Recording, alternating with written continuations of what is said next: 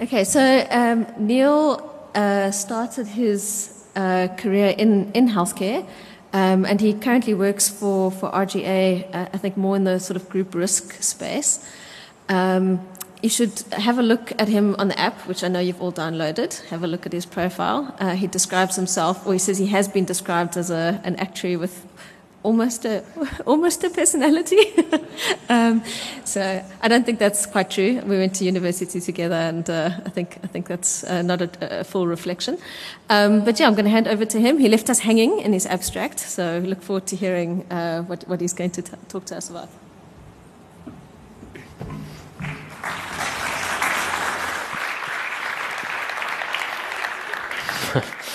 Thanks, Shivani. Uh, as long as you don't share the university stories, then we're all good.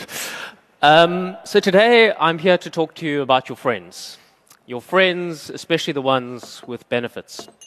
So you just heard Razan um, the discussion about universal healthcare, and the reality is the world is faced with a global health crisis.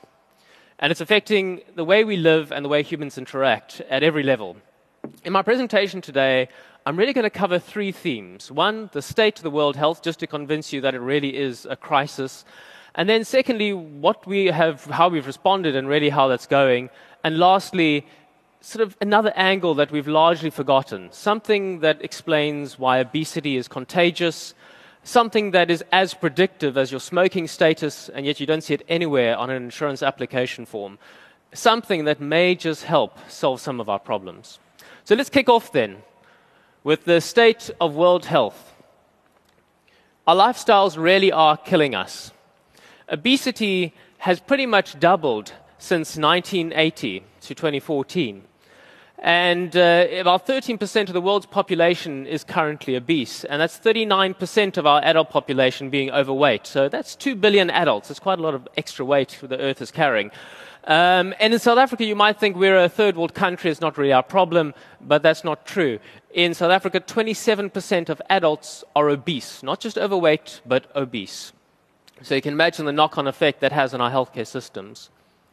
In fact, obesity is becoming such the norm that a German beer company um, had ran this advert campaign with men cradling their beer bups. Uh, their tagline was "Brewed with Love," uh, a clear play on pregnancy. The difference being, as my wife's gynae told me, uh, you don't lose the weight when the baby's born. So that's uh, sort of how we're eating and then moving. We all know physical activity is key to, to our physical health. And uh, people like Usain Bolt over there can run and still have fun at the same time, unlike the rest of us.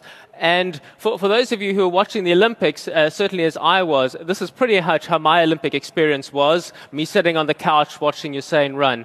And the reality is, it's not just me. 42% of South African adults are physically inactive. That's almost half of our population just not getting around enough. Now, why is that important? Well, because physical activity is linked to our health. In fact, it's called the new smoking. So if you don't walk around, get active, you're likely to, to have some problems. And all this sort of culminates into, into things like this cancer.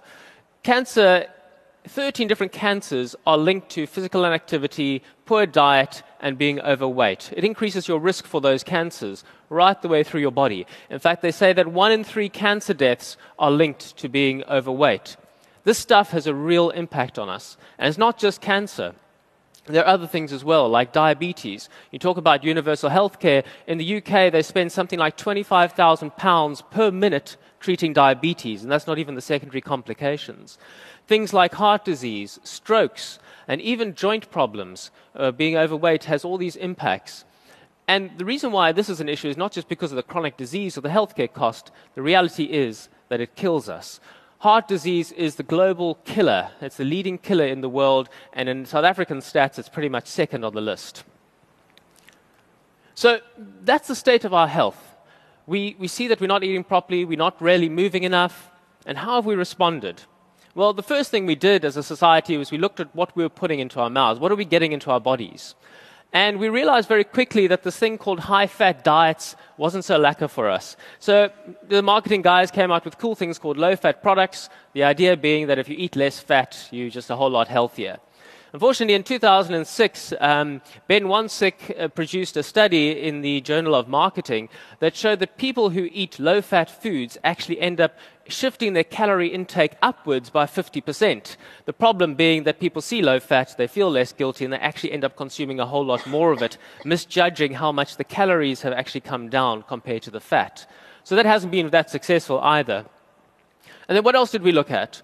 Well, we know that uh, the Banting craze hit South Africa, and with that, we learned that carbohydrates were very bad for us. So, uh, with uh, Tim Noakes, we gave bread the boot, and um, sugar was also found to be one of those evil substances. And countries really responded to sugar and are responding to sugar in many ways. One of them being sugar taxes, and as you know, we in South Africa are looking to introduce that in 2017.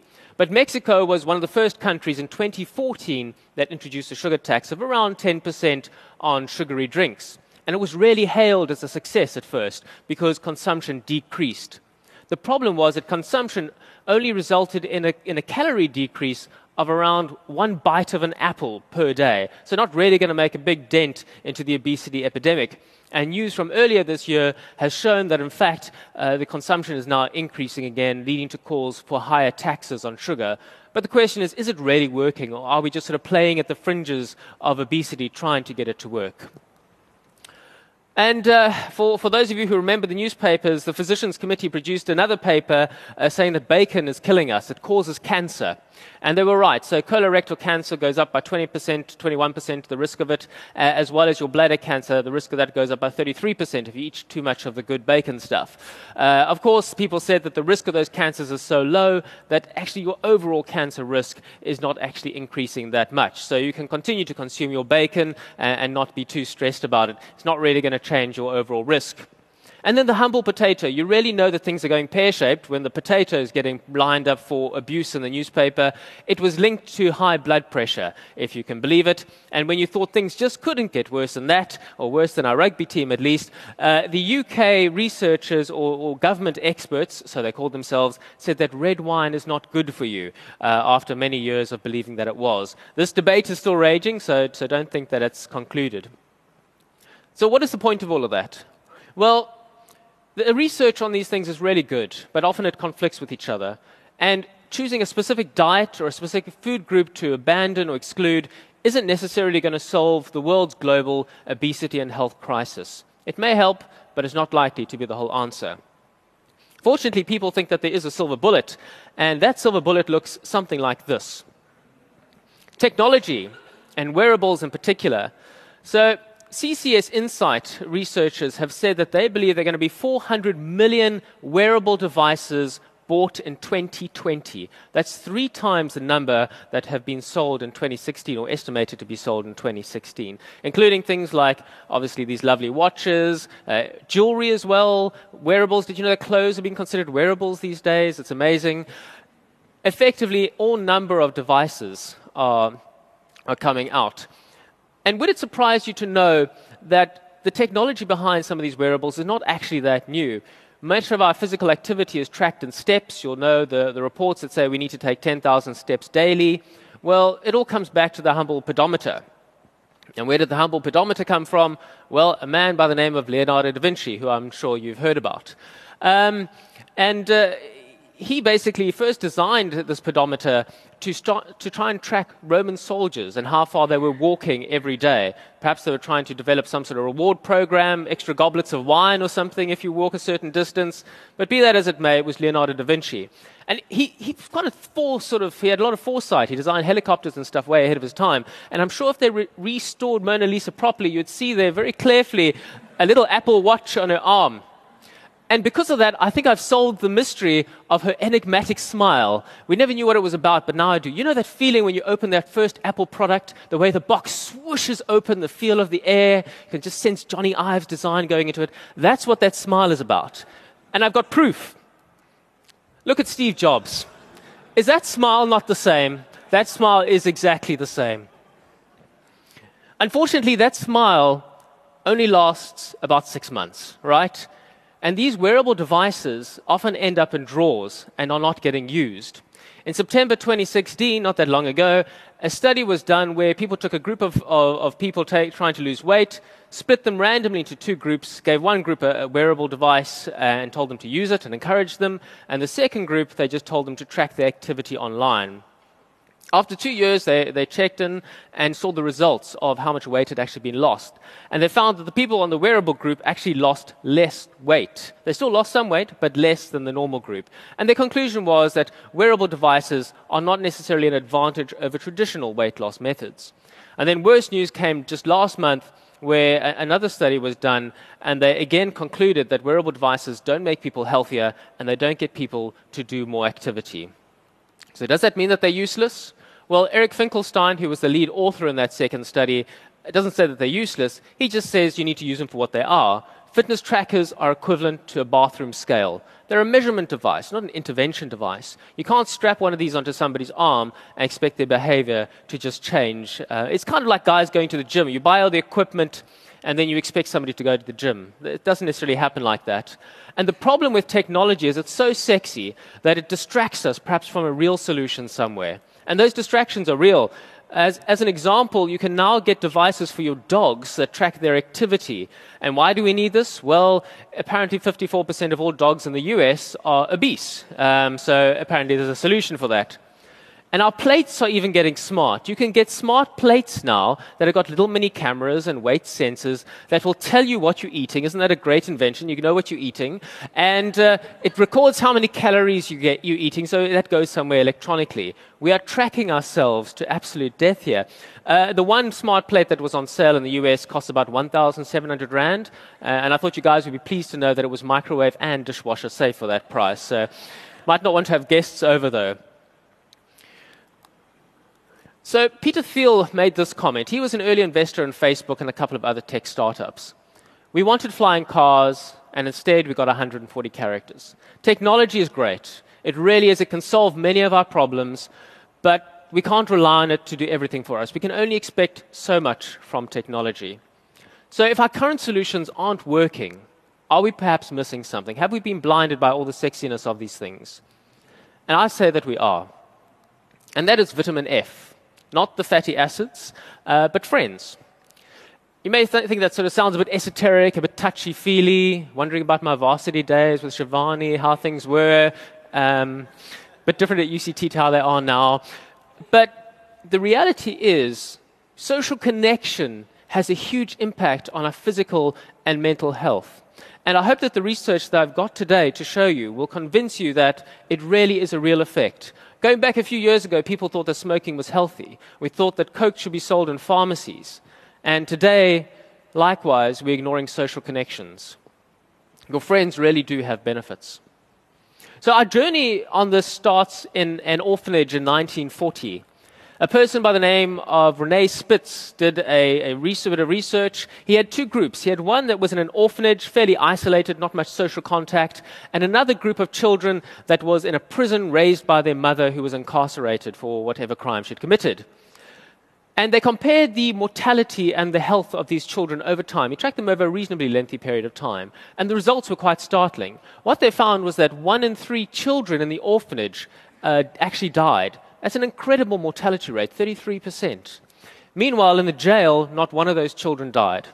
In addition to that, cognitively, the children in jail performed much, much better. They grew physically better, while they're back at the orphanage, the children had cognitive and behavioral problems. This, this sort of research has been repeated quite recently as well, sort of showing that the results still hold. But what they really tried to emphasize and what they did demonstrate is that our social connection and isolation has a huge impact on both our physical and mental well being. So, where does it take us? Well, there have been lots of studies since then, lots of studies showing many things. And in 2010, uh, what a group, uh, Timothy White and his group did, is they did a meta analysis of 100 odd plus studies covering a number of people. And really, they, they tried to put together some statistics on saying, what does social connectedness mean for us? And this is what it does mean that people with strong social connections are 50% more likely to survive over any given period than people who are not socially connected. And that's a massive number. And then what they did is they broke the study down further and said, because that was all sort of social measurements. If we look at complex social measurements that give us more detailed insight into a person's uh, social abilities, how does that look? And what they found was, was even more predictive 91% increase in the probability that you'll live. That's massive. But to put that into context and really drive it home, they compared it to our traditional rating factors for mortality. BMI is less predictive than that. So, in other words, what they're saying is it's better to have friends than be thin, essentially. Physical activity was another one that they compared it to. And again, it's less predictive than your social connections.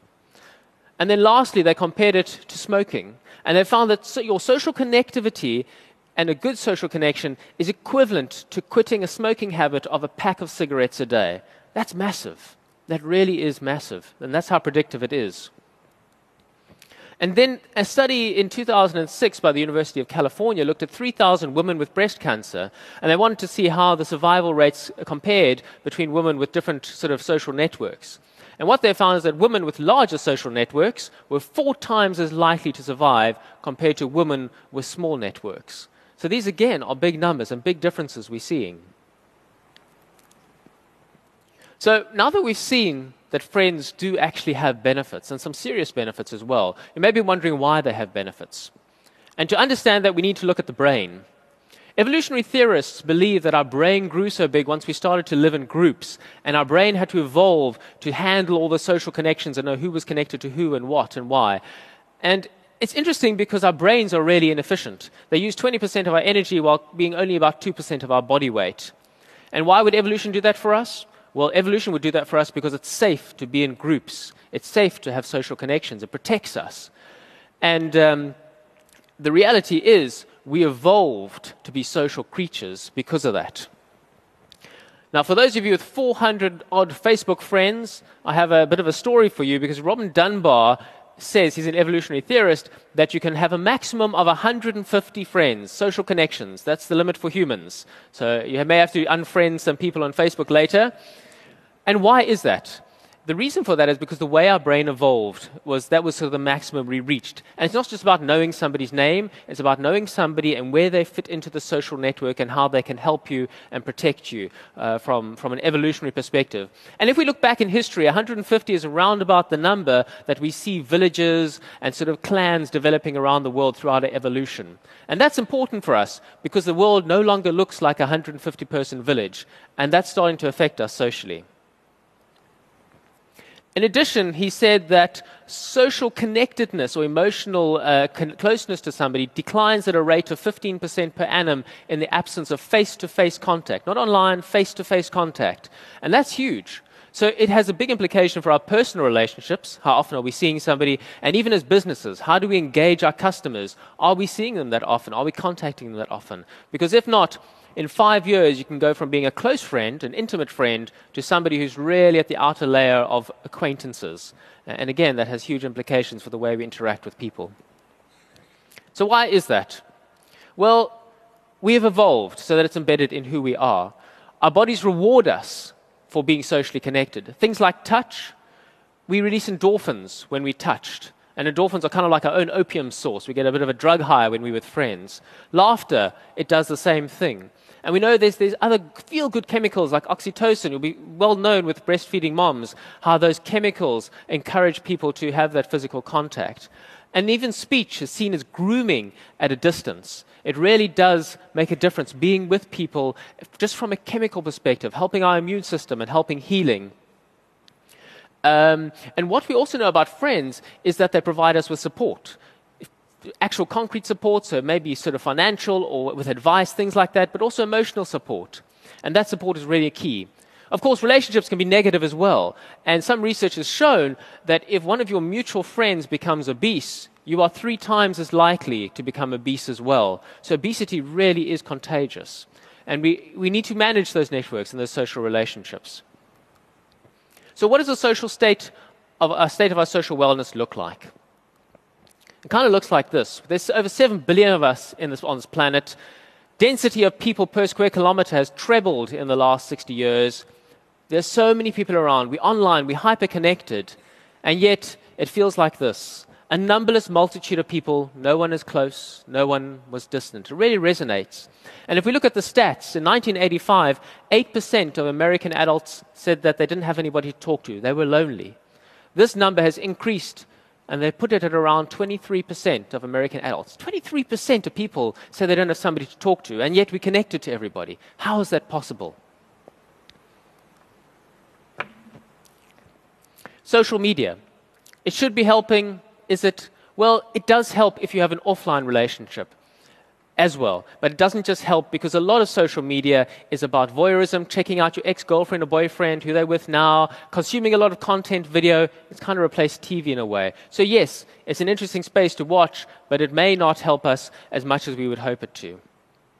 And that desire for contact is, is very visible with things like this snuggle buddies. You can actually pay people to come and cuddle you, and all platonic, of course.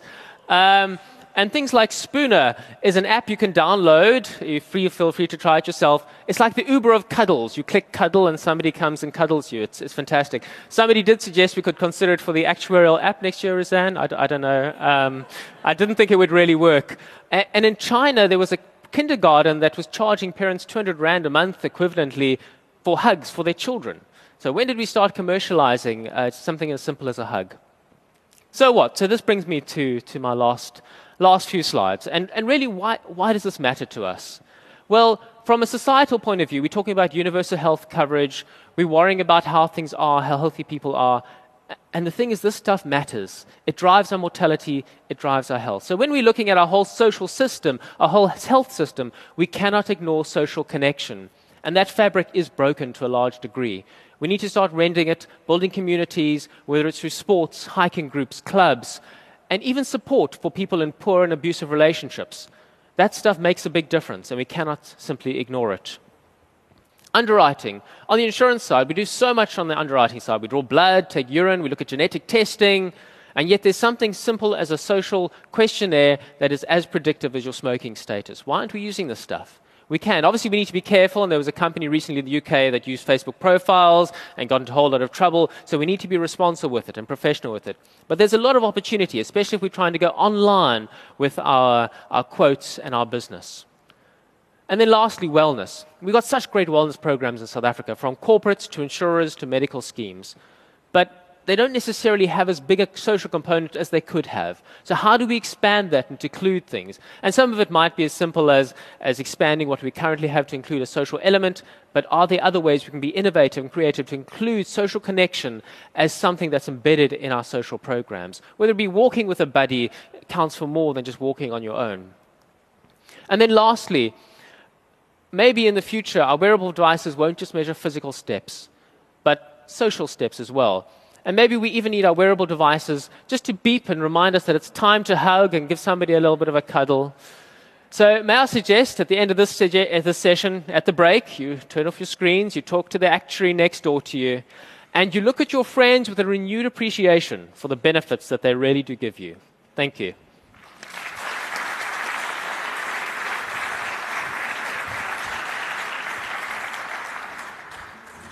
Thank you, Neil, uh, for a very entertaining and informative presentation. Um, so we don't have much time. We've got about five minutes. So, so maybe one or two questions. Okay, we've got a, um, hand over there.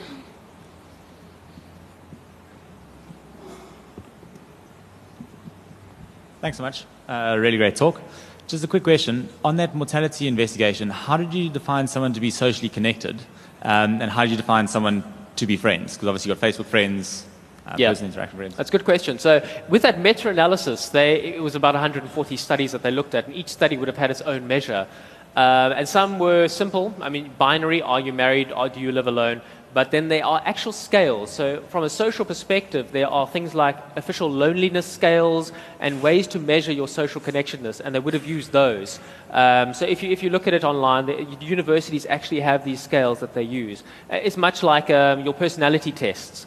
So uh, Myers-Briggs and things like that, they actually have developed these social, social tests. Not that we would use it in insurance or in the financial world, but from a social perspective, they do actually use those. Uh, and, and the loneliness index is a very well-known one that they do often, quite, quite often use in studies. And in that meta-analysis, they used a combination of those different studies, which is why when they used the more complex ones that took into, took into account more detail, it found that sort of 91% increase in likelihood of surviving. Uh, thanks, Neil.